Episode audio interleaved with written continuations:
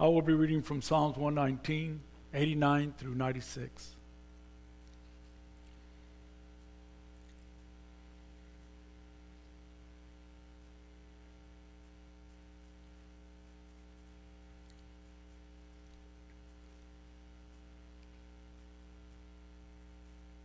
Forever, O Lord, your word is firmly fixed in the heavens. Your faithfulness endures to all generations. You have established the earth, and in it stands fast. By your appointment, they stand this day, for all things are your servants. For your law had not been my delight, I would have perished in my affliction. I will never forget your precepts, for by them you have given me life. I am yours, save me, for I have sought your precepts. The wicked lie in wait to destroy me, but I consider your testimonies. I have been, I have seen a limit to all perfection, but your commandment is exceedingly broad. Bless the Lord for the reading of God's word. Would you pray with me?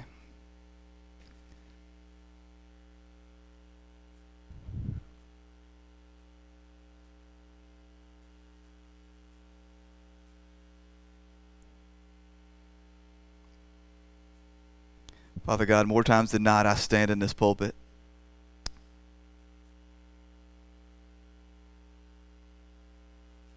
And I know not what to say. I don't know how to pray. I don't know what to ask for.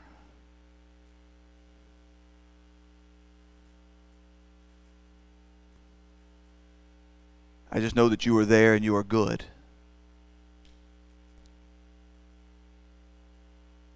I know that your ways are better than my ways. Your thoughts are higher than our thoughts.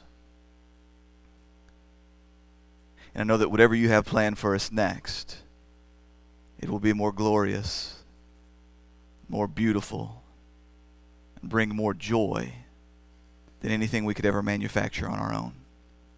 So, Father, I look forward to seeing what you will do now by the working of your Spirit and the power of your word. Father, I pray that you help us to be receptive to that. We would stand at attention, waiting desperately to hear from our King. God, we love you. We trust you and we thank you. For it's in Jesus' name we pray. Amen. So it has been four weeks since we first came to and considered together this first half of Ephesians chapter 1, verse 4. Now, on that day, I asked you a question. Frankly, it's the same question that I ask every single time we come to some new portion of Scripture. I asked you, what does the Apostle Paul mean when he says that God chose us in Christ before the foundation of the world? Now, you'll recall that we spent that first Sunday laying out three very common approaches to this text. We then spent some time looking through the clear teaching of Scripture and finding where each of these approaches fell short. On the next Lord's Day, I delivered you a positive presentation. I showed you what I believe the Apostle Paul actually meant by what he actually said here in this verse.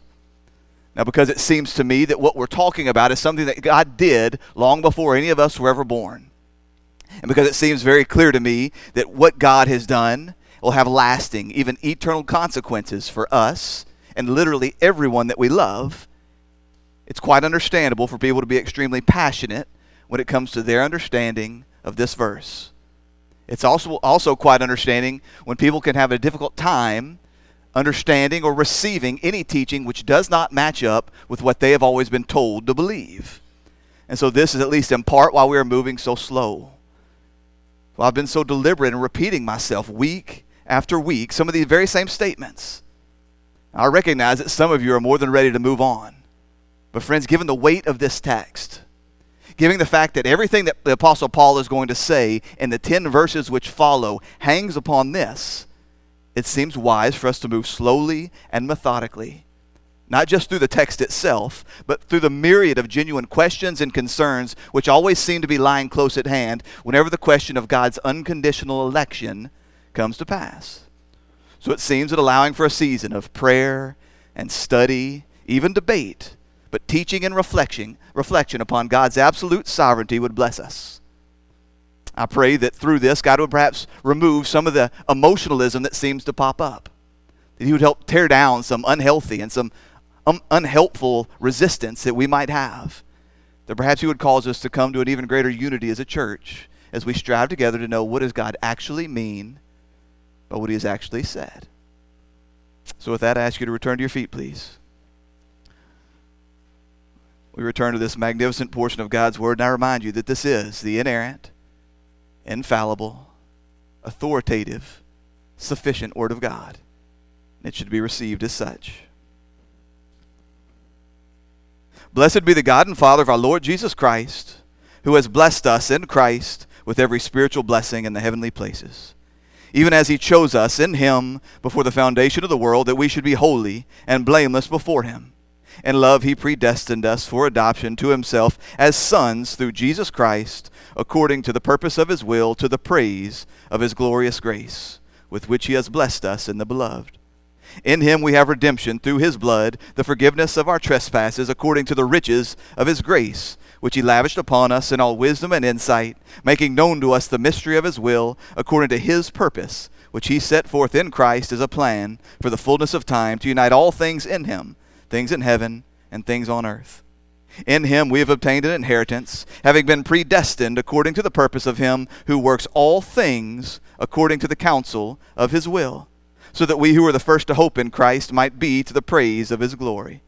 In him you also, when you heard the word of truth, the gospel of your salvation, and believed in him, you were sealed with the promised Holy Spirit, who is the, inher- the guarantee of our inheritance until we acquire possession of it, to the praise of his glory. All God's people said, Amen. You may be seated. Father God, would you give us eyes to see, ears to hear, and hearts to believe what you have said? Would you work by your Spirit to help us to rightly walk in it? Father, it's in your Son's precious name we pray. Amen. So, as I told you last week, almost universally, whenever we come to consider the doctrine of unconditional election, that is God's teaching that before the foundation of the world, God chose specific people whom he would save.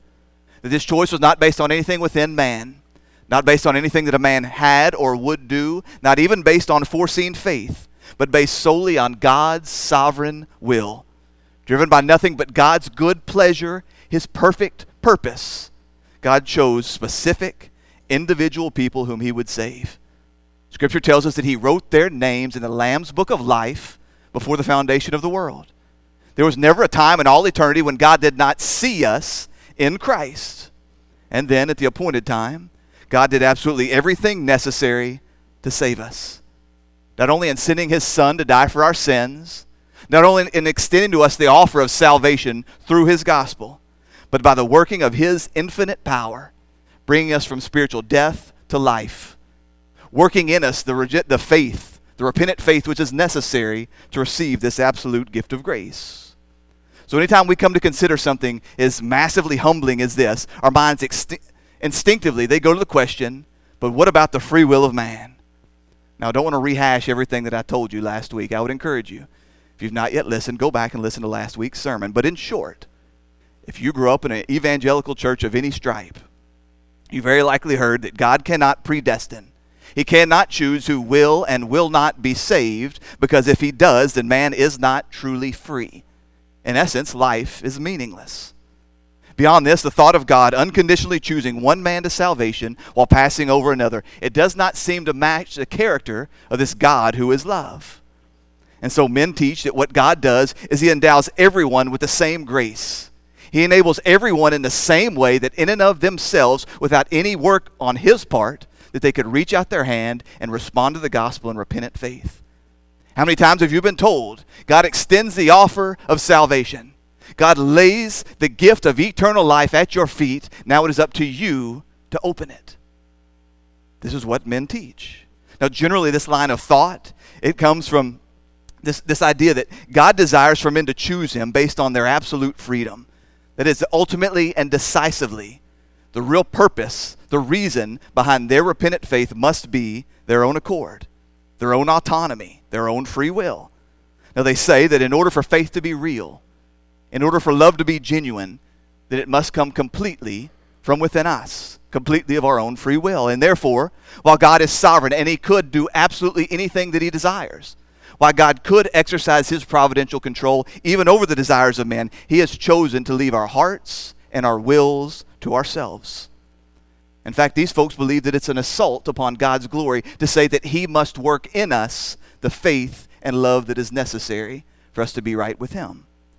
In their minds, God is doing everything that He can within His within the confines of His own self-imposed boundaries.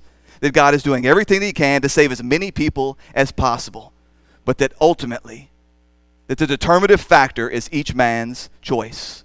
That their hearts and their wills they have been left untouched, unmolested by God God left them to themselves at this point. There is nothing altogether different between one man and another. That there's no way in which God works in the life and heart of one man that he does not in every other man.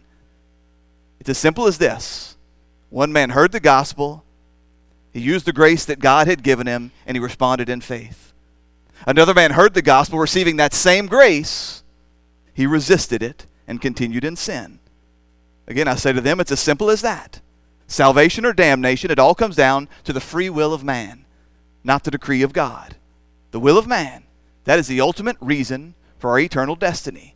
And again, I tell you, folks do this because they believe that it best reflects the glory of God. They believe that if God has extended the same saving grace into the lives of everyone, he cannot then be charged with guilt. He cannot then be charged with cruelty. Beyond this, this reasoning seems to match up with our everyday experiences, doesn't it? We know life is a life filled with choices. We see over and over again in Scripture the call to choose life and blessing and to reject death and curse. Now, we can see of no way in our finite minds, we can see of no way that this reality, man making real choices with real consequences, can possibly be compatible with God providentially controlling, unconditionally electing, predestining literally everything that comes to pass. And so all of these thoughts, they come crashing together, and we can feel the tension.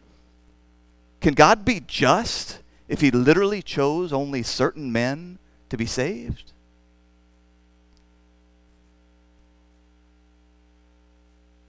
And how could our choices possibly be real? How could our choices possibly have meaning if God has literally predestined all things? We feel the tension and we hate it. And so we start to explain away certain portions of Scripture that point to God's unrelenting sovereignty. And isn't it funny that it's always this? Whenever we feel that we're backed into a corner, whenever we feel that we are compelled to choose, it is always God's ultimate control over creation which must give way, and never the autonomy of man. It is always man's sovereignty that must be upheld, and never the sovereignty of God. But in order to calm our hearts, in order to make it all make sense, we put barriers around the phrase, God chose us in Christ before the foundation of the world. We determine what Paul can and cannot mean by what he has said. But, beloved, I tried to show you that tension is good. This tension humbles us. This tension drives us to God in dependent worship. It displays God's freedom in the bestowal of grace and mercy. It magnifies His glorious grace for us, perhaps like nothing else. And then inserting our own thoughts and philosophies into Scripture in order to settle our minds, it leads to some really bad theology. But by golly, does it stick. The reality is that Scripture clearly teaches that God is absolutely and unwaveringly sovereign over literally every single thing that happens in this world, including the free will choices of man. Proverbs 16 9, the heart of man plans his ways, but the Lord establishes his steps. Scripture is equally clear that man makes real choices with real consequences. As I told you last week, man chooses. Man always chooses whatever he most strongly desires at any given moment. If a man desires to reject Christ and cling to his sin, he will always do that. If in any given moment man desires sin over his obedience, he will always choose sin. But if a man desires to turn from his sin and cling to Christ in repentant faith, he will do that and he will be saved. The Lord himself said in John 6:37, "All that the Father gives me will come to me, and whoever comes to me I will never cast out." No man comes to Christ only to be rejected. No man turns to Christ in repentant faith only to be found that he wasn't on the list. And at the same time, no man is dragged to Christ kicking and screaming against his will. Man always chooses what he most strongly desires at that moment. This is true and biblical free will. And this is why every man will answer to God for every decision that he has made. Because of the motives of the heart. What you must recognize is that man, the clear teaching of Scripture is that man, natural man, man as he is born into this world in Adam, man if he is simply left to himself, man will never, ever choose Christ. No matter his circumstances, no matter the opportunities, natural man will not. Natural man cannot desire, therefore, he cannot choose repentance and Christ.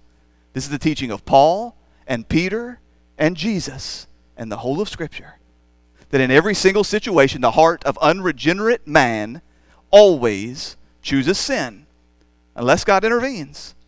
Unless the one who has said, Let there be light. This is the teaching of 2 Corinthians 4 6. Unless the God who has said, Let there be light, shines into the heart of a man, he brings him to see the glory of God in the face of his Son, Jesus Christ. Unless God calls a man to life. Sound familiar? Unless God causes a man to be born again, unless he grants him eyes to see and ears to hear, unless he gives him a new heart with new desires, man will never, ever, ever choose Christ. Scripture says that the gospel is the stench of death. They don't desire what it offers to them. So I gave you a long list of scriptures last week. Again, every week I stand before you and I say, Don't trust me just because I say it. The reality is that so much bad theology has stuck so deep within your minds because you have trusted the words of men and you've never tested it against the scriptures. So I tell you, don't simply jump camps. Go and explore for yourself. And I gave you a long list of scriptures. I asked you to go study them for, the, for yourself in their context. See if, not, if I've not rightly handled the word. What I believe you will find is that the whole of the New Testament clearly teaches that man is free to choose what he wants most, but he is morally unable to want Christ.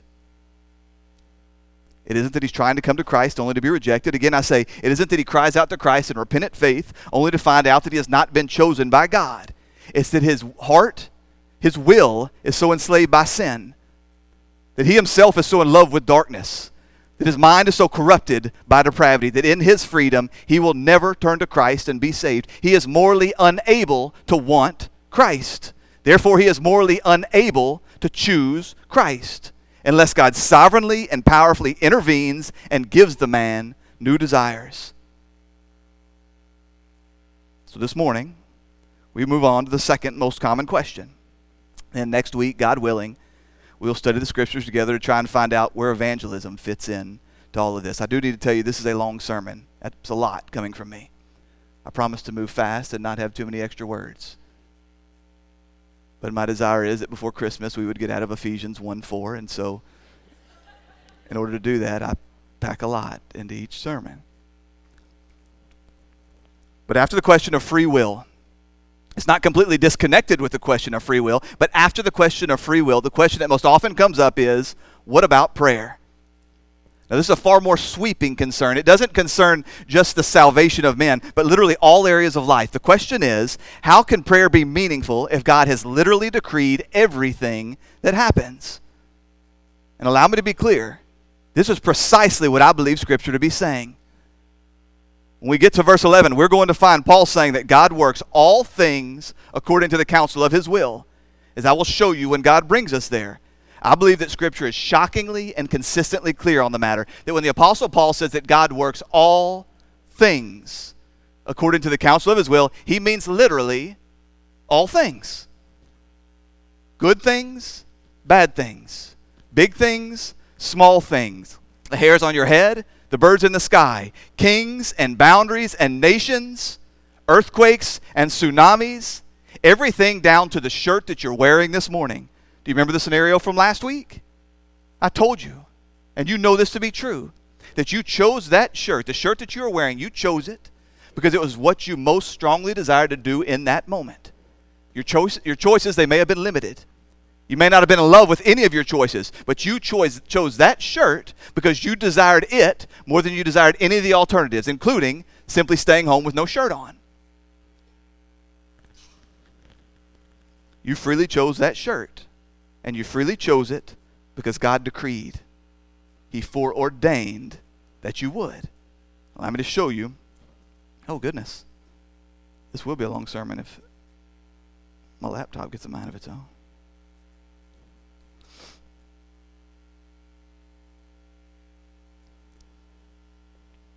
So let me show you a very quick example from Scripture so you know that I'm not just pulling this out of thin air. If you look to Ezra chapter 6, specifically verse 22, you know the setting here the Jewish people, they have returned to Jerusalem. Under the help of pagan kings, they have returned from exile. And what we know is that King Darius, he sent his men out and they searched. And they found that King Cyrus had made a decree. Then King Darius, based on the decree of King Cyrus, he made a decree of his own.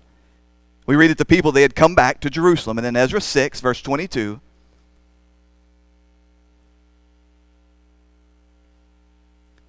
And they kept the feast of unleavened bread seven days with joy.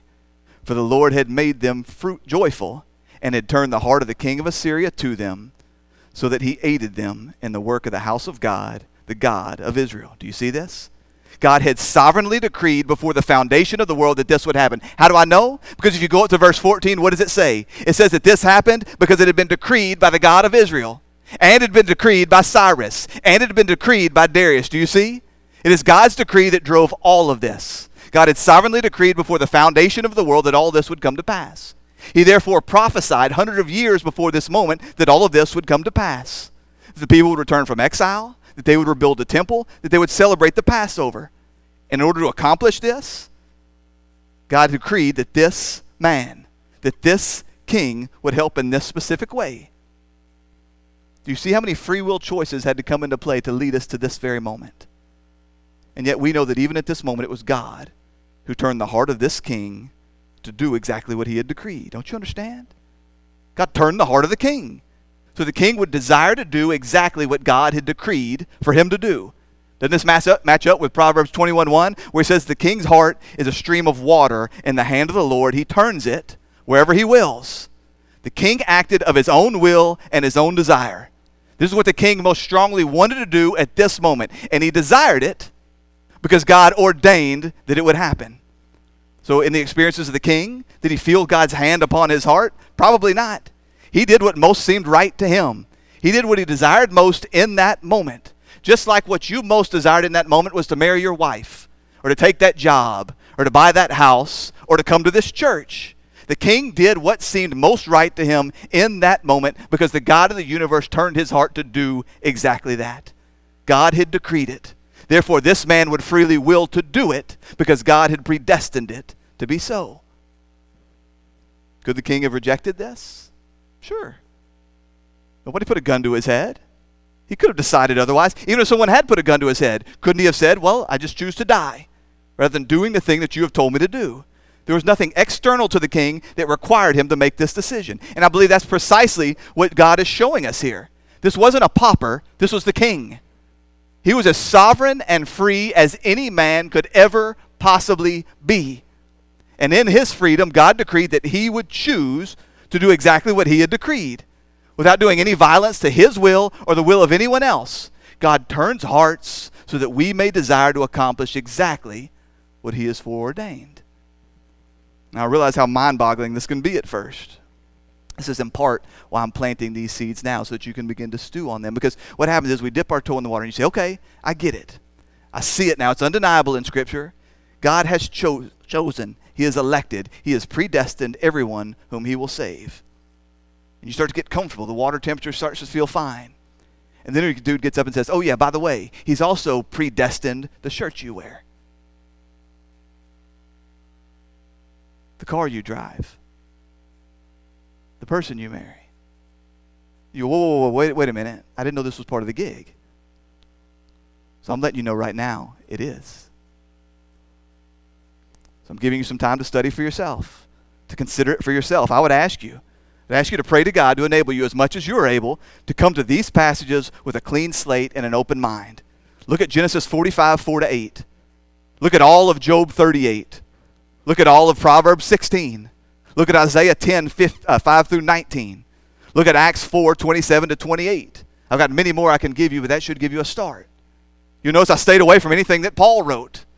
I'm taking you to the whole of Scripture, much of this Old Testament Scripture, to make clear that God literally, sovereignly decrees everything that comes to pass. I challenge you to go to those texts, read them as if you are reading them for the first time, read them in their full context. Don't bring any outside presuppositions to the text, as difficult as that is. And I ask you if you can come to any conclusion other than this that there is not one single speck of dust in the words of R.C. Sproul, there is not one maverick molecule, not even the free will choices, the hearts of men, which do anything except exactly that which God has decreed. So I need to say one more thing here before we move on and try to answer the question of, of prayer. Actually, we're doing pretty good on time. Some people who will consider this doctrine for the very first time, they'll be tempted to throw up their hands. You, there, there's stages, like there's stages of grief, there's stages of Calvinism. You, you, you come to it and you say, Mama said can't be true.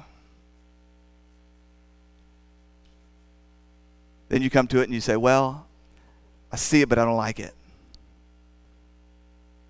Then you come to it and you say, Well, I see it, therefore I must receive it because it is true.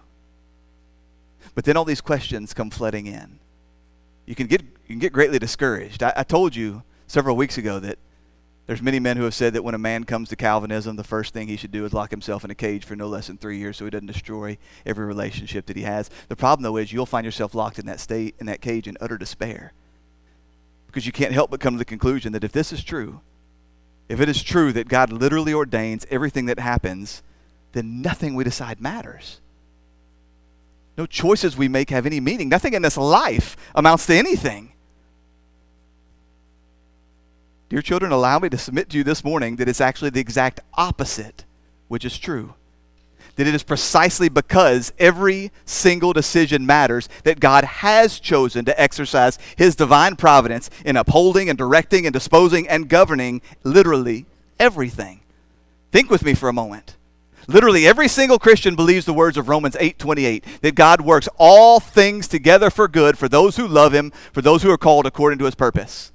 And it seems to me that the vast majority of evangelicals are in love with the phrase once saved, always saved, or as it is better known, the perseverance of the saints. But then when you ask them, you'll find out that they simultaneously believe that God allows us to act autonomously with regards to our day to day decisions. They might say things, well, God intervenes in kings and wars and big, very important moments in history whenever that's necessary, but he cannot be bothered with the minutiae of day to day life. He doesn't need to. He's God. He'll just wrap it all up in the end, won't he? He'll just take all the random things that happen in this world, and he's God. Isn't that more powerful than having to control literally everything that happens along the way? He will come to the end, he will wrap it all up. Those who are his, he will make sure that we end up in heaven. Again, I say they find this to be more glorious, more powerful representation of God. But, church, do you know where this faulty line of thinking leads? Surely you do. It least to men saying a prayer, running like a dog, and expecting they're going to wake up in heaven someday. These men believing, frankly, that there's only three moments in their life that matter at all the day of their natural birth, the day that they said a prayer, and the day they wake up in heaven. And everything else in between is completely inconsequential. You've seen this. But the moment that you slow down and think for a minute, now we tell this lie to ourselves because we want to live the way that we want to live, and because there's many people that fall into that category that we love so desperately, that we want so desperately to see in heaven. When we slow down and think for a minute about what God has actually said, we must eventually confess that there are people we know and love that are walking around utterly deceived. Scripture talks about a changed life. Scripture talks about running a race. Scripture talks about enduring to the end, not checking in once like we've come to the airport terminal. We say, I'm here, call me when it's time to come back. Not saying some magic prayer at one particular point in life and then living like the world, expecting that somehow I'm going to end up in heaven. It's a transformed life at every single moment from this day until the last. Not to earn eternal life, but as evidence that we have been changed. a new creation with new priorities and new desires, a new heart that cherishes new things. Dear friends, I tell you that every moment in this life matters. Don't you see? That if God had no plan and no purpose in literally every detail of this life, if He was literally sitting back with His hands off because He says, you know what? I want your love to come completely for yourself. Love which you cannot manufacture, by the way. But he says, I want you to be completely free and whether you choose or do not choose me. And so I'll just take whatever random thing happens in this world I don't want to intervene in the day to days. I'm going to take whatever random choices you make, whatever falls out, falls out, because in the end, we're all going to end up in the same point anyway. I'm not saying that all will be saved, but my plan will come to pass in the end. All of history and your eternity, it will end up in the same point anyway. Dear brothers, don't you see? If this is true, true, then there are literally millions, perhaps trillions of things in this life that are completely meaningless and without purpose. It's like me saying to you the Astros are going to win the game tonight, even if they score two runs to the other team's seven. Then nothing that happens on the field mattered. Or it's like a man saying that surely I can stop this run of uh, this this race of faith. I can stop halfway. I don't have to endure to the end. I can sit down in the stands and watch from here. But it's all going to end up the same anyway. Don't you understand? That if this is true, then literally the vast majority of what happens in this world is completely meaningless. It's your birth, it's the moment you said the magic prayer, and it's the day you end up in heaven. Talk about fatalism. Talk about pointlessness. But you must see that in addition to this, if this were true, it would also mean that there is evil that is allowed to be perpetrated with absolutely no reason other than that God wanted you to be free. In order to defend your autonomy, there is pointless and meaningless evil and suffering and sorrow and pain that happens all over this world and all throughout your life. Don't you see this? That if God does not have a plan and a purpose and a decree, and literally everything that comes to pass, all things, great and small, then there are acts of violence and sin and unspeakable tragedy with literally no meaning.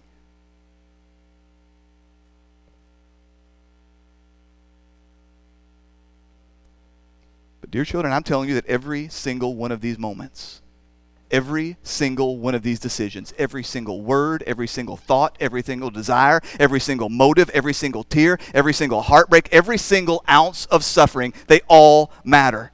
They matter more than you could ever imagine. And in love, God has ordained them all. So at every point we can trust. We don't just look forward to eternity and say, well, he's going to wrap it up all somehow. We can look at every single point along the way, no matter how desperate, no matter how deep, no matter how dark, no matter how tragic that moment feels, no matter how bad that moment actually is. We can trust that this thing would not have come had God not ordained it. God only ordains that which is for His glory and my good. Therefore, even now, even in this, I can praise Him for the praise of His glorious grace. I can praise Him for the grace that He is pouring into my life. I can exalt His name in the middle of this suffering. Don't you see? It's precisely because every single moment matters that God has predestined and ordained and is working at all things. So, back to our question. Assuming that all that I've said is true, then what's the point of praying? If God has determined who will and will not be saved, if God has determined what tomorrow will hold, if God has literally determined the number of hairs on my head, that's all according to his eternal and immutable decree, why in the world would I bother praying? Well, the first and most obvious answer is that we pray because God has commanded us to pray. Philippians 4 6 tells us to pray. 1 Thessalonians 5:16 says rejoice always, pray without ceasing. Give thanks in all circumstances, for this is the will of God in Christ Jesus for you. In reality, we wouldn't be wrong to stop here. God not only welcomes us to pray, not only welcomes us to come into His presence and ask for what we wish, He commands it. God commands it, therefore we do it. Regardless of how you understand the sovereignty of God, if your theology causes you to pray less, then you're not thinking right thoughts about God, or you're not living rightly in light of what you know to be true. So we pray because God tells us to pray. But I'm not sure that in reality that gives you a whole lot more comfort or gives you any more hope or answers your question any more clearly than where we first started. It certainly isn't going to help you to come to God with a, the joy and the expectancy that Scripture seems to call for. And so, in light of all that we have been studying, you might be tempted to think, okay, I will pray if that's what pleases God, but I still don't see what it accomplishes. Aren't my prayers completely pointless if God is sovereign in the way that you have described? That's why I'm so very thankful that we can go a bit further. I do not believe that God has left us just with a blind command. I certainly don't find any evidence in Scripture that our prayer, the prayers of God's people, are meaningless, any more than the choices we make are meaningless. It's quite the opposite. What we must recognize is that while God has decreed literally everything that comes to pass, I need you to listen now. While He exercises all things according to His most wise and holy providence, He does not do so only by means of unexplainable supernatural force. Let me explain. There are times when God will do something completely outside and above and beyond the natural order of this world. Think about Joshua and the Israelites when they went to battle against the Amorites. It's recorded for us in Joshua 10. God had promised that they would prevail, but the day was getting late. God had told them, Do not fear, for I've given them into your hands, for not a man of them shall stand before you. But the sun was going down, and they needed more time to fight. Joshua prays, and God does something miraculous. The sun, verse 13, Joshua 10, the sun stopped in the midst of the heaven and did not hurry to set for about a whole day. God stopped the sun in the sky. That doesn't happen every day. Now, we actually know that what happened was God caused the earth to stop rotating. This is common language for us, though. We talk about the sun setting, not the earth rotating each night. So we know actually what happened was God must have stopped the earth from spinning. And this is not the point of this morning's sermon, but you know how I love this stuff, and I can't got to draw your eyes here to the craziness of this. Do you understand this? That apart from the fact that the earth stops rotating, we fall out of our orbit you know that the earth is spinning somewhere around a thousand miles per hour. That we don't feel it, but that literally right now we ourselves are moving to the east at a thousand miles an hour. That because of gravity and because of the constant rate of motion, we don't feel it in this moment. But if it stopped, you would. If the earth stopped rotating, we turn to mush because we all slam into that wall at the speed of sound. And yet God supernaturally worked in such a way that the earth stopped spinning. The sun stood still in the sky, and the people didn't all come crashing to their death. But these situations are rare. That's why I'm so amazed by it. That's why we call it a miracle. That's why we refer to it as something supernatural. But for the sake of His own glory, God can and does from time to time work completely contrary to His own laws of nation, nature. He's God, He gets to do that but far more regularly. Literally, at every other single moment in the history of the world, God works through means of other secondary causes. Isn't this what God promised to Noah after they came out of the ark? As he enters into this covenant with all of creation, never again to flood the earth. We read this in Genesis 8 21. The Lord said in his heart, I will never again curse the ground because of man, for the intention of man's heart is evil from his youth. Neither will I ever again strike down every living creature as I have done. While the earth while the earth remains, seed time and harvest, cold and heat, summer and winter, day and night, they shall not cease. So you see this as an act of absolute unmerited grace. God would have been completely within his rights, completely just to destroy us all in Adam in the beginning. Certainly right to destroy us all in the day of Noah because of the sin of men, because of the evil that was within the hearts of all men. And yet he spares this man and his family. Then, as another act of grace, he redelivers to him the very same charge that he delivered to Adam to be fruitful and multiply. That God's desire, God's plan, God's decree was that man would increase, he would fill the earth as little image bearers and represent him in exercising dominion. More than this, all the way back in the garden in Genesis 3, he has said that from woman would come an offspring, a man who would crush the head of the serpent. He promised Jesus that Jesus would come from a woman. So, therefore, God worked in exactly this way in the bringing forth of Jesus, bringing forth of that which He had decreed. To ensure that this had happened, God established and He preserves the natural pattern that the sun rises and the sun, set, sun sets, that the seasons they come and go, that it rains and crops grow. In short, God made this earth livable. This is one of the ways that He worked, one of the means by which He accomplished His decrees. But we don't think about it. You don't think about this. You take it completely for granted. But we know that literally every single millisecond that we don't float off of this earth, Literally, every single second that we take in a deep breath and we have oxygen there to receive. Every single time our body is healed of a common cold. Every single time the cells in our body hold together. We know this is all because of the will and working of God. He is the ultimate cause behind all of this. That truly, as Hebrews 1 3 says, that God upholds all things by the power of His word through Christ. That is in His hand and all according to His grace, that all of these things come to pass. So, Scripture clearly teaches that God is the primary and ultimate cause of literally everything that happens, but that He uses means. That God, more often than not, utilizes secondary causes to bring about His will.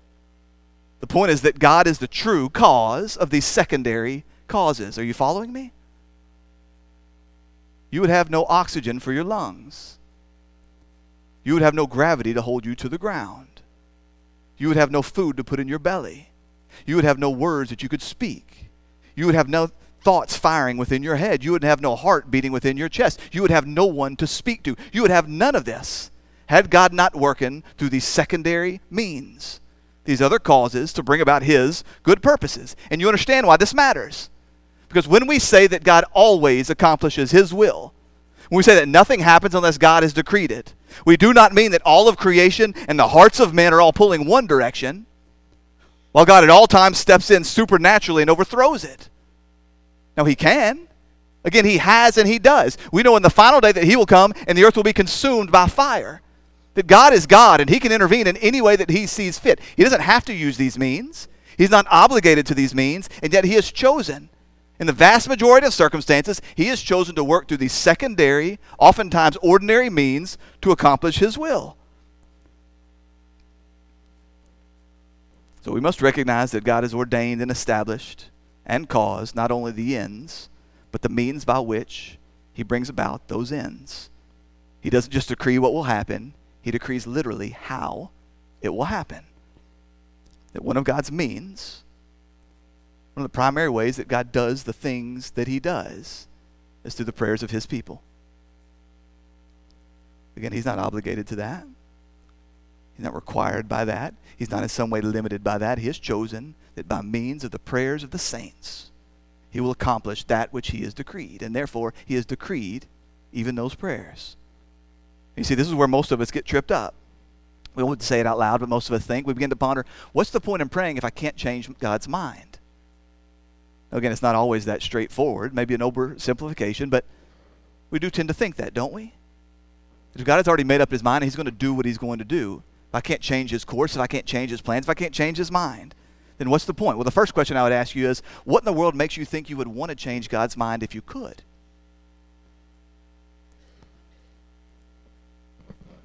What do you know that God doesn't? Isaiah 40, 13. Who has measured the Spirit of the Lord? Or what man shows him his counsel? Whom did he consult? And who made him understand? Who taught him the path of justice? Who taught him knowledge? Who showed him the way of understanding? Who are you, O oh man, to seek to advise God? You think you would reveal something new to him?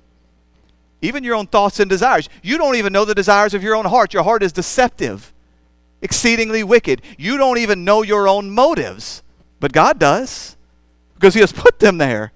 God knows every word, every thought, every desire, every motive. What did Peter say to Jesus after the resurrection? He said, Lord, you know everything. You know that I love you.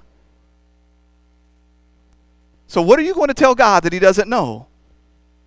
Not only this, but he knows everything that you need before you ask him. Matthew 6 18. Your father knows what you need before you ask him. How's that for straightforward? God knows what you need. He has promised to provide it. We believe that Romans 8 28 says he's working all things for the, our good. So again, I ask, in what possible way could you advise God?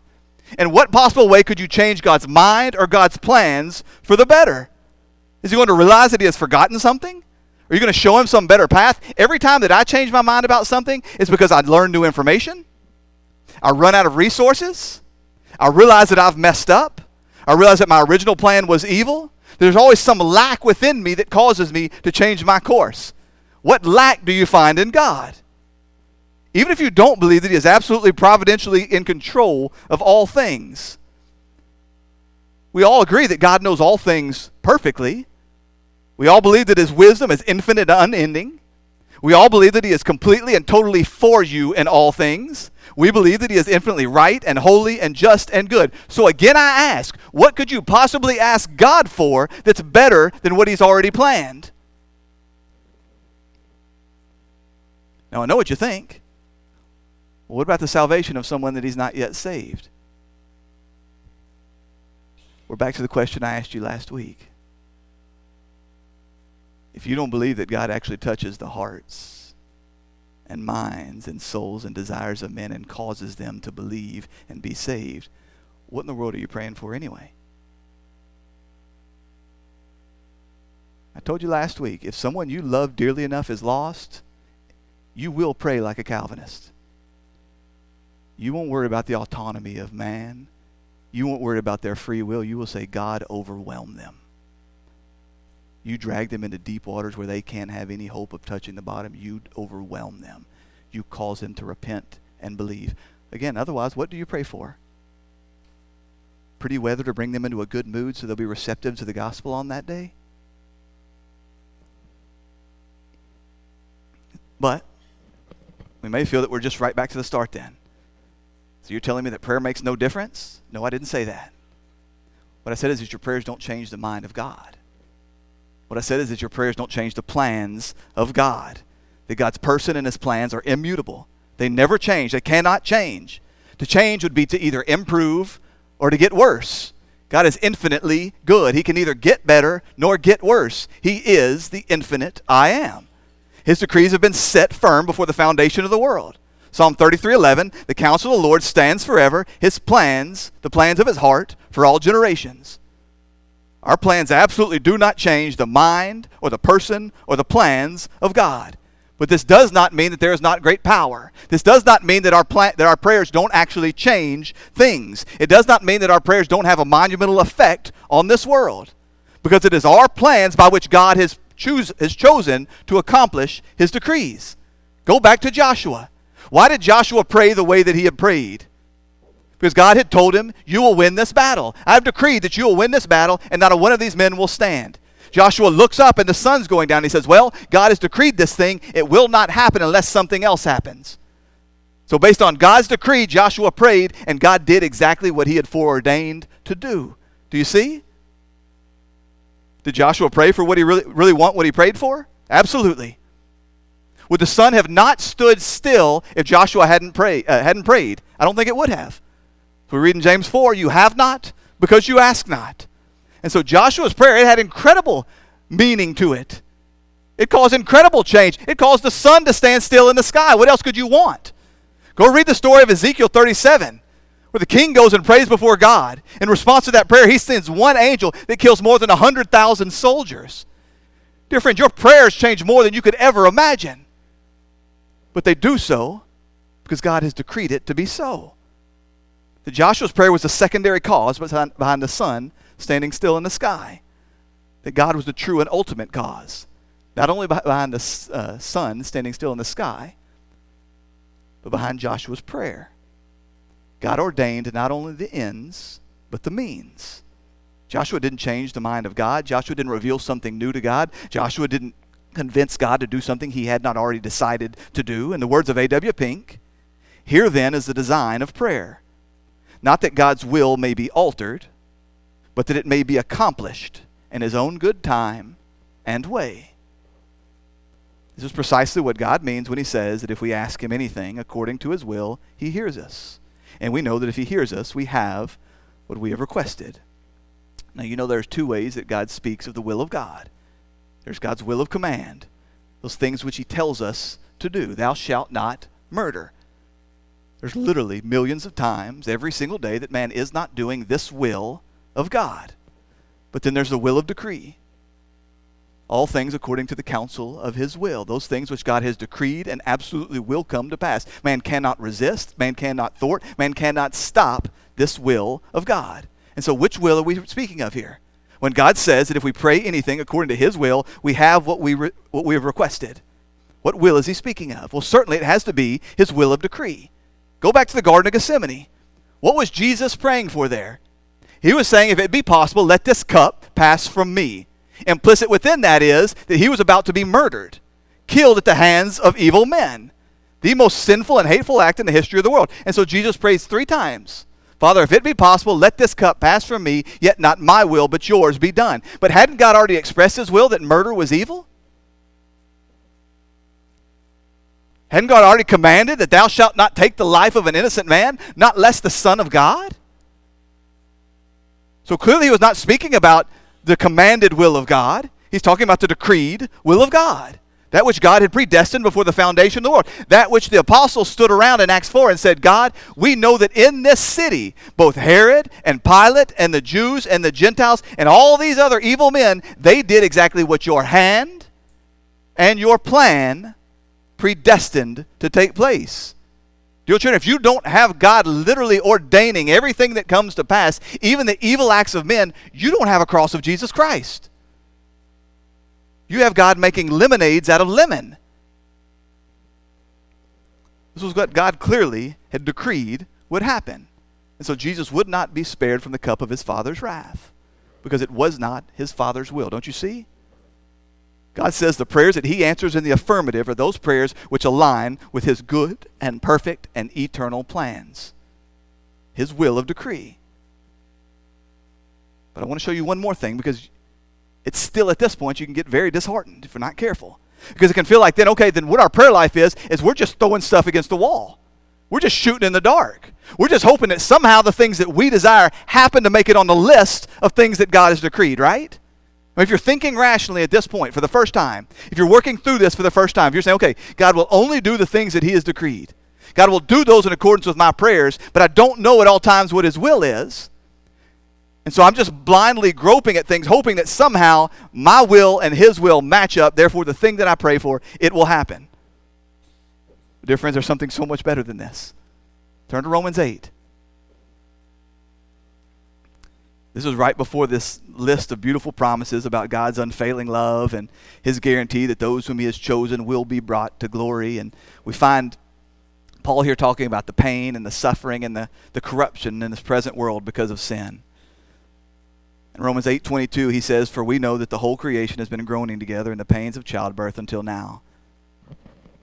And not only the creation, but we ourselves, who are the first fruits of the Spirit, who have the first fruits of the Spirit, groan inwardly as we wait eagerly as ado- for adoption as sons, the redemption of our bodies. So you've got the whole of the universe groaning, knowing that things are not as they should be and are not as they will one day be. And you've got the redeemed saints groaning because while we ourselves and our spirit are being renewed, still we die. Still these bodies are wasting away. Still we are surrounded by sin. And so you've got this, this longing within us for eternity, and it's causing this groaning. And then as we skip down to verse 26, Romans 8 26. Likewise, the Spirit helps us in our weakness, for we do not know what to pray for as we ought. You feel this deep, don't you? You are weak, you are tired, you are sick, you are frail, you are needy, and you don't even know what to pray for. We go into our prayer closet every day not having any real idea at times what it is that we're meant to pray for. We don't even know how to pray at times. We're doing our best just to drag our bodies in there and fall down on the floor before God. God, I don't know what I want, but I know this isn't it. God, I don't even know what spirit to pray, and I don't even know what attitude to pray, and I don't even know how to bring my supplications before you. I just know that this isn't it. But then we feel so very convicted and ashamed. The enemy comes against us and says, Why aren't you better at this? Why aren't you stronger? Why aren't your prayers what they should be? Why don't you know what to pray for? He goes on. But the Spirit Himself intercedes for us with groanings too deep for words. Now, I definitely don't have time to fully unpack this, but I do not believe that these groanings are being uttered by the Spirit Himself. The Spirit of God, He is not weak. He is not discouraged or confused. When it comes to communication between the Spirit and the Father, He has no weakness or no lack or no trouble. These are our groanings, but they come to us by the working of the Spirit. We've been sealed with the Spirit. That's what we will read at the end of this magnificent portion of Ephesians chapter 1. That we've already received the guarantee of our inheritance and we've already tasted a, a, bit of eternity. We already know what awaits us there. And through the working of the Holy Spirit and through the new desires that the Spirit gives us, He is causing us to cry out with these groans. Not audible groans. There's men that have twisted themselves up into some really creepy worship services, thinking that this means we all should only pray with just, ah! It's a groan of the heart. It's a groan of the soul. It's a groan of the spirit. It's a groan that you feel every single day when you walk around you think, this is not the way it's supposed to be. Verse 27 And he who searches hearts, that's the Father, he who searches hearts knows what is the mind of the Spirit. God knows the heart even when we don't. He knows our desires even when we don't understand them because He has placed them there. And He has placed within us this longing for more this desperate desire to be home with Him. And the Father knows this. He sees into our heart, even when we don't know what we want, even when we don't know what we're lacking, even when we don't know what to ask for. Even if He says, I'm a genie, I'll give you whatever you ask for. We say, Well, I don't even know what to say in this moment, God. He says, I know your heart and I know what you want. And beyond that, I know the mind of the Spirit who has put it there. Because we are of one accord of one will, of one purpose, working towards one end for your good and my glory because the Spirit intercedes for the saints according to the will of God. This is so good. We're going to read back in Hebrews chapter 7. You read there that Christ is always making intercession for us. He is always there at the right hand of the Father. He is always speaking to the Father on our behalf when we don't know what to say. He is speaking to the Father. He's constantly bringing His work before the Father so that we would be treated as He deserved, so that we would be loved as sons because of what the Son has done. So that we've got an intercessor there, Jesus Christ, always standing at the right hand of the Father. Not for all men, but for the saints, for those who are His. But then we've got the Spirit as an intercessor too. And He knows the will of God because this is His will. John 16, 13 says He only speaks that which He has heard from the Father. So the Spirit of God, He intercedes. How does He intercede? Perfectly in communion with the will of the Father. We don't even know what to pray for. We don't even know what to desire. But we always have this intercessor there, and he does. And he's moving within us, and we're groaning out, and we don't even know ourselves what these groans mean. But they match up perfectly with the will of God because the Spirit only does that which the Father wills. And the word here that's used, it's, it's, a, it's a the Greek word, it's a big compound word, and I can only find it one other place in Scripture, and it's with regards to Mary and Martha. And it doesn't mean that the Spirit knocks us out of the way He says, I'm going to do the praying, you sit on the bench. It's coming alongside and helping us in our weakness. It's working in and through us in our weakness. It's bringing about these groans. It's producing in us new desires. If you look up the page a little bit in Romans 8 14, we see that all who are led by the Spirit of God are sons of God. For you did not receive the spirit of slavery to fall back into fear, but you have received the spirit of adoption as sons, by whom we cry, Abba, Father. The Spirit Himself bears witness with our spirit that we are children of God. The Spirit is bearing witness to it, He is testifying to us. And we know this because our heart cries out, not audibly, but our heart cries out, You're my Father. I love you. There's a tenderness here.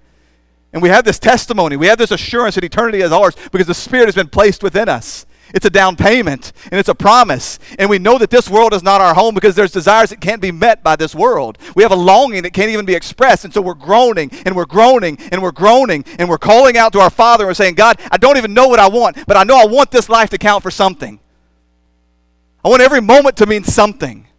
I want you to be glorified, and I want you to work for my good, and I want to march on in endurance. I want to carry on to the end. And you see the triune God working together in perfect unity, don't you see? In all things. The Spirit groaning, the Son interceding, and the Father granting that which He wills.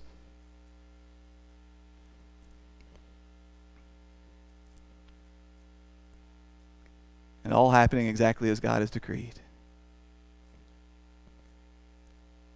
And so, I'm trying to get ahead of you here with your doubts because what's going to happen is some of you are going to say, Well, I still don't see the point of prayer. God's only going to grant us that which He wills. And the Spirit knows that which God wills, and He's interceding for us with these groanings in accordance with the will of God, then why doesn't the Spirit just pray to the Father and leave us out of it? Why do we have to go through the weakness? Why do we have to go through the frustration? Why do we have to go through the trouble and the effort? Difference, prayer is hard. I'm sure there's some of you that maybe don't think that to be true, but I'm telling you, as a dude that gets paid money to pray, it is really hard sometimes. It's hard even to have the desire sometimes. Can I tell you that? Well, then why don't you just leave me out of it, God? Just go talk to yourself. Make up your plans, and I'll see you in heaven. Don't you see how to do this would be completely to miss the purpose of prayer? Because prayer, like everything else, is for God's glory and our good. God is glorified when we come to Him in communion like this. We confess our need and our desperate dependence upon Him and all things, not just Him, but all the world. When someone comes to us and says, I have need of this, and you say, I got nothing for you, but I know the one who has endless supply. He's glorified when he's our first thought in the morning. He's glorified when he's our, first, our last thought before we lay down in bed. He's glorified when in the moment of deep, deepest need, our hearts are drawn immediately to him. When every cry, when every act of worship, when every act of gratitude, every act of thanks, every act of everything is always directed upwards towards him. God is glorified in this. And we are blessed because our hearts are constantly bound to him. When's the last time you thanked God for gravity, by the way? You probably don't thank God for oxygen until it's hard to come by.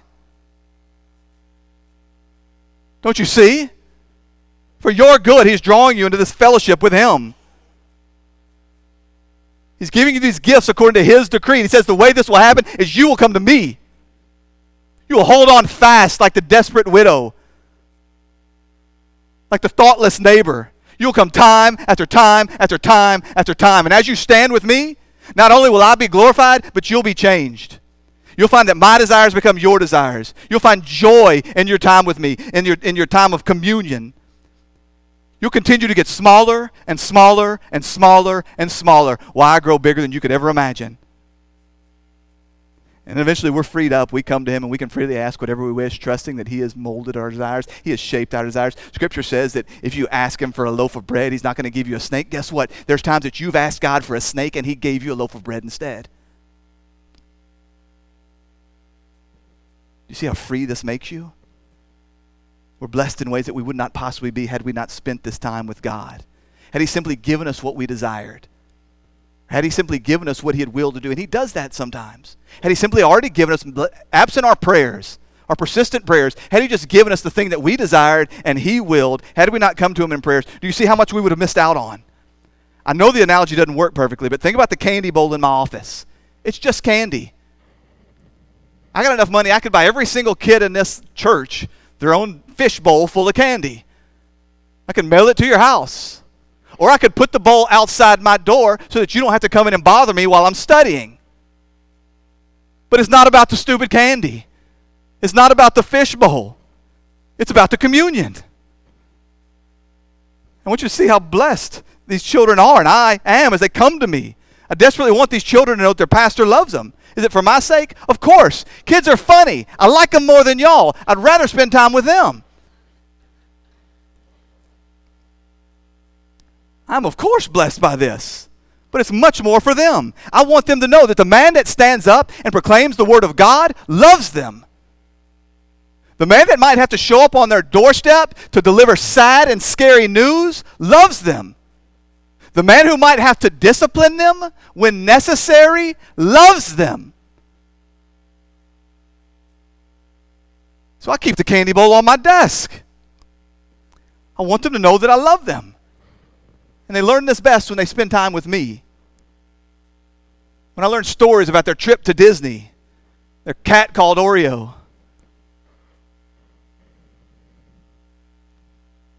Don't you understand? There's nothing I love more than when a kid comes bursting into my office unannounced. That's not proper. That's not polite. But dad gum, it shows something great. They know I'm not going to scold them. They know I'm not going to shoo them away. They know that I love them. And again, this analogy, it falls short all over the place, but you've got to see it. Because there's a whole other layer to this. I think about all the children that I've introduced to lollipops. Angie Saldana, one of hers, she came in there. I said, Can she have a sucker? She said she never has. I had to fight that baby to get a sucker in her mouth. She didn't want it. But, buddy, once she tasted it, she had three of them in there.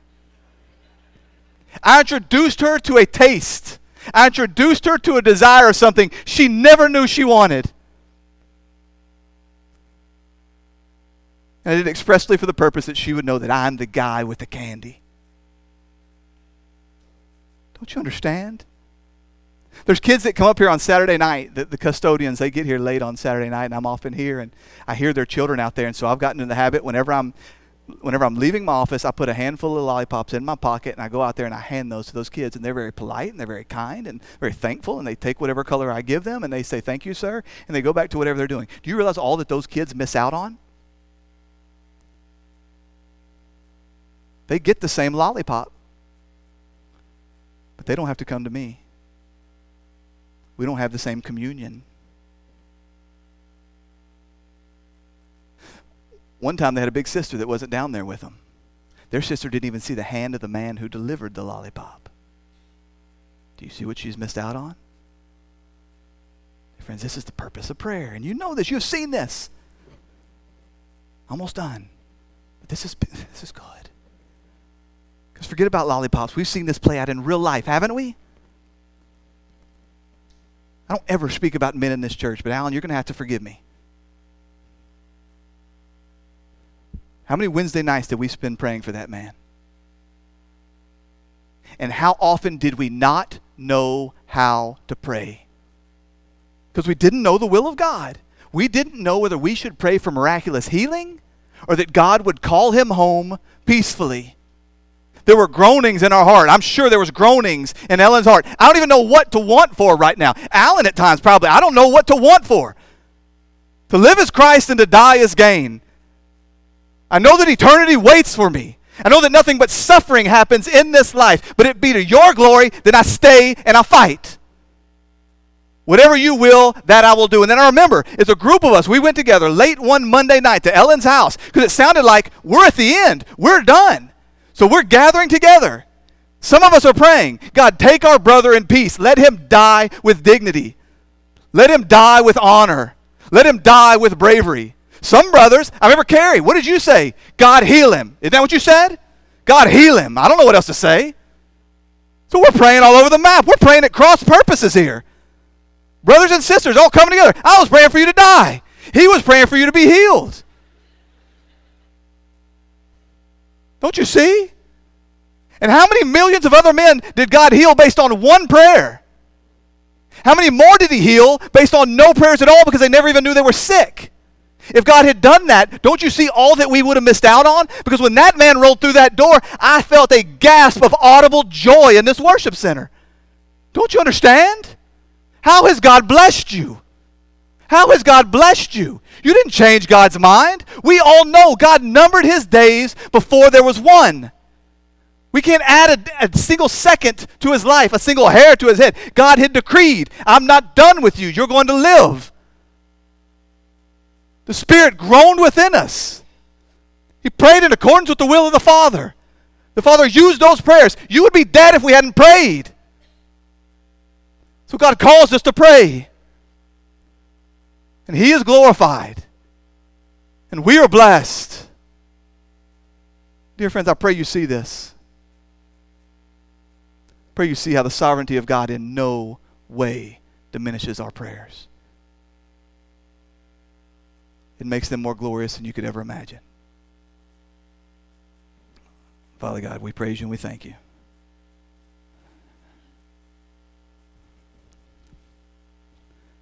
I thank you for this people, Father. This is this is difficult stuff. What normal men show up and listen to hour plus sermons each week, especially on things that just stretch our minds beyond their natural capacities. And yet, Father, you have built this people different. And so I praise you for them. I praise you for your word, and I praise you for the reality that you have not chosen to work absent us, that you have chosen to work through us. That you have included us as the means in the accomplishment of all that you have predestined to take place. So, Father, now we seek to give you glory in light of that. We pray that you would be glorified not only by the words that come from our lips, but by the meditations of our heart. God, we love you. We trust you and we thank you. It's in Jesus' name we pray. Amen.